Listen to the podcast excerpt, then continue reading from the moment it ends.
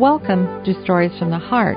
I'm your host, Sandra McDevitt. Today, a very charming story about a young boy who prays to St. Anthony for a new suit so he can participate in the Corpus Christi procession. Stay tuned for an ending you will never guess on another Stories from the Heart.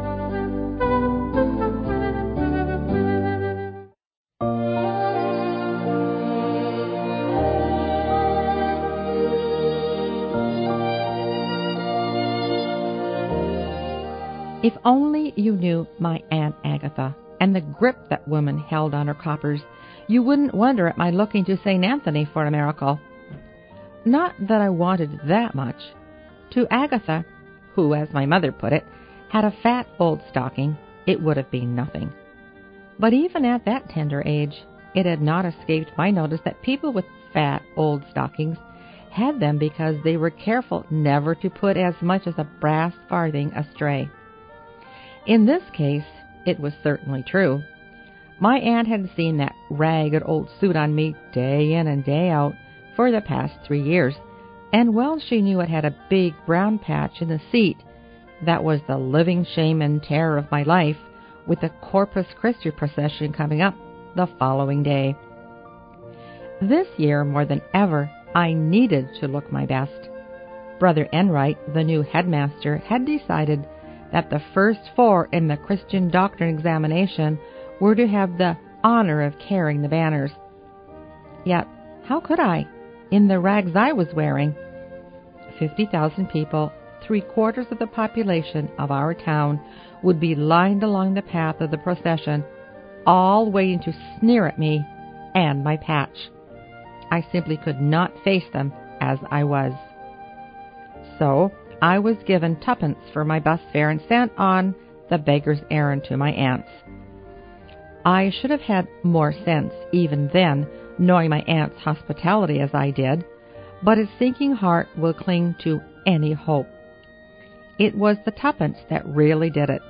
That and the fact that in a tight corner I had often before been pulled out by St. Anthony, who, in all our family trouble, had played the fifth columnist within the gates of heaven, seeing to it that we never went short. This time, though, he would have us work cut out, and tuppence was a poor bribe for what I was asking. So down to the church I went, and I left my candle burning in front of his statue and went on with new heart to Aunt Agatha's. She was alone, scrubbing the kitchen floor. At the sight of her, I suddenly remembered that she was famous in the family for fainting, and the thought scared the wits out of me. What would I do alone in the house with her if she started, and how would I bring her round? Maybe she would never come round. The shock might prove too much, me asking for money. The cheek, the nerve of people. She might even go into hysterics and scream and draw on the neighbors. She might even die of shock. Maybe I was implicating St. Anthony in something he couldn't possibly do. Agatha didn't die, but I wished I did. I can remember how, before she answered me, she picked up the mopping cloth with which she had been scrubbing and wrung it three times until there wasn't a drop left. I might have known what she was planning.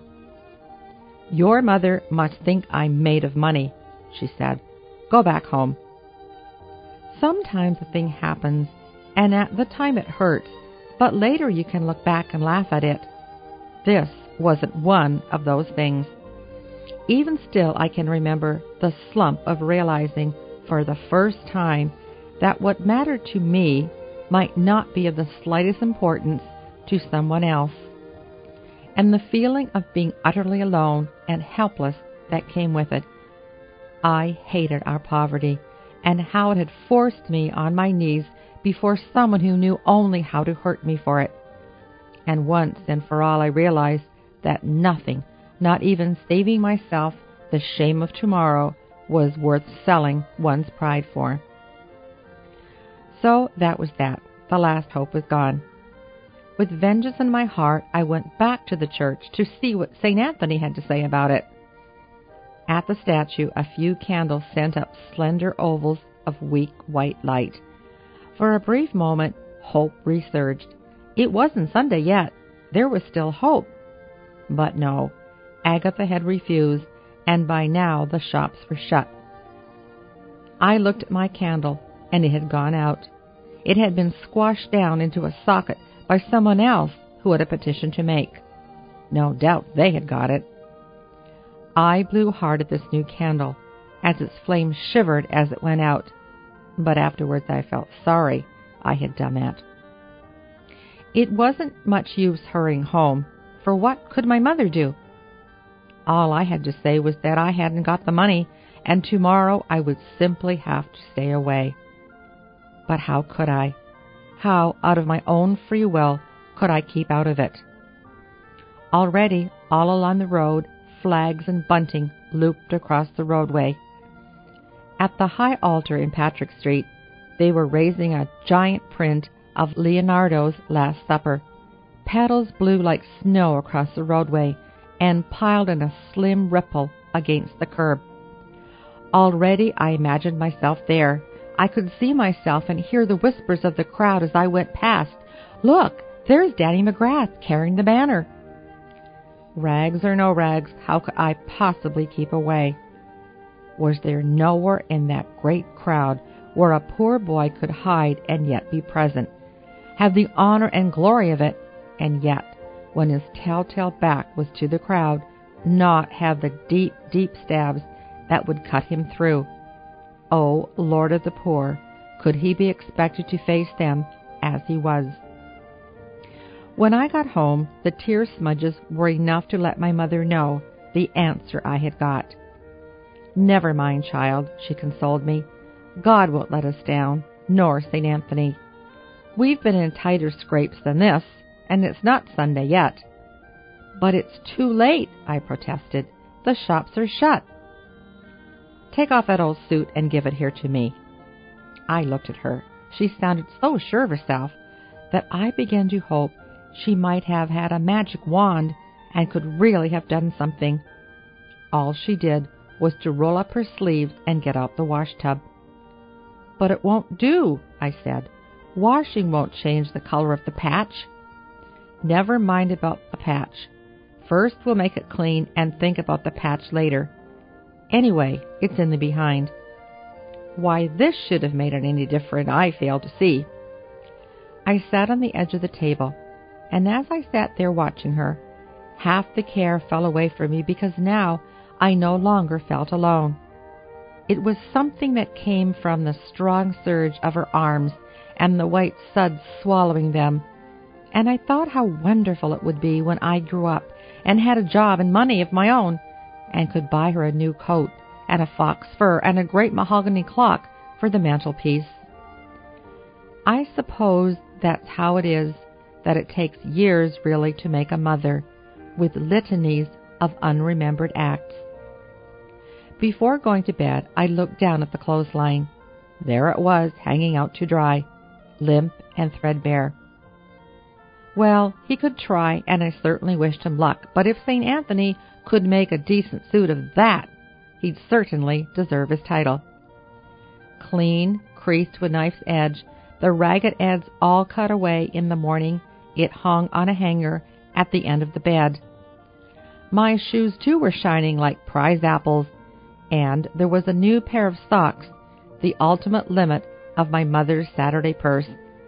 I jumped out and put them on. In the cracked mirror of the wardrobe, I could see I looked fine from the front. Then I pivoted on my heel. Could it possibly be that in my sleep the miracle had been worked? I stood there, seconds with my back to the mirror, afraid to turn around. When at last I did, down went my spirits. There were no such things as miracles. There were too many people who were crippled or blind or had nothing to eat for God to be worrying about a little boy with a patch in his pants. Soon I was on my way out the doors and making my way to the procession.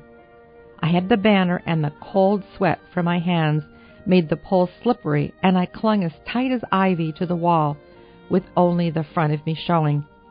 Left and right of me, Collins and Darcy, and beyond Collins, the English boy Wheeler, all looking as fresh and new as something still unwrapped from a cellophane packet.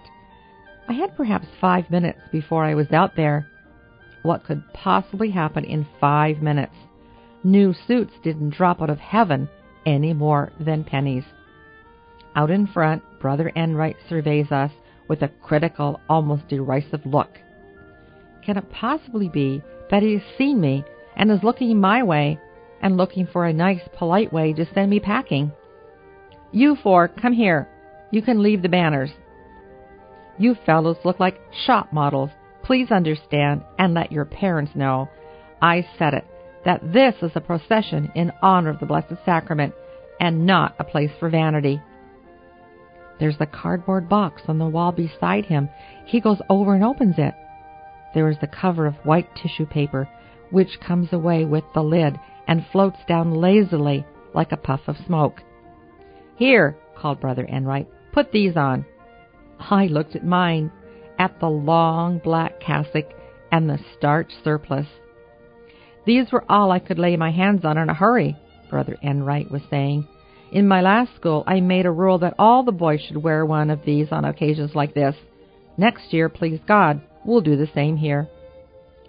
I shoved my head in and felt the cassock slide down over my clothes like a light, feathery sleep. All that showed of me are the new socks and the shoes that are shining like prized apples. It never hurts to have a fifth columnist inside the gates of heaven.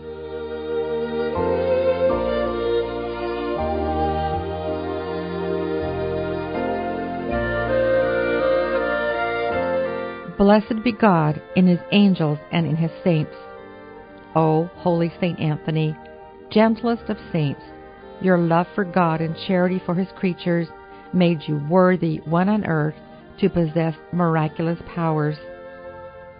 Encouraged by this thought, I implore you to obtain for me my request.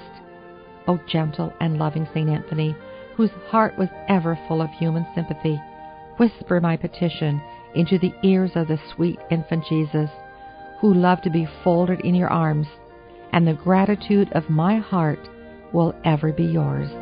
Amen.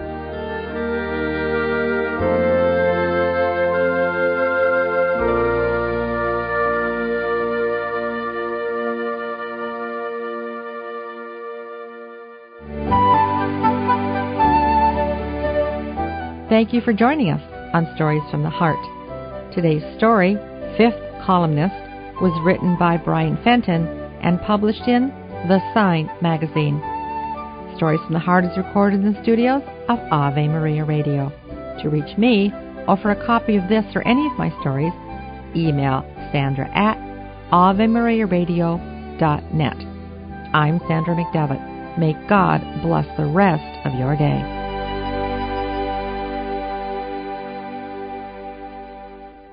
Missed a show? Not sure if it came from Ave Maria Radio? Go to AveMariaRadio.net. A list of shows and hosts are there. And if you find the show you're looking for, you can hear the whole thing again by going through the Ave Maria Radio audio archives. For years, we've recorded nearly every show from Ave Maria Radio. Just click on the audio archives message located at the center of our homepage.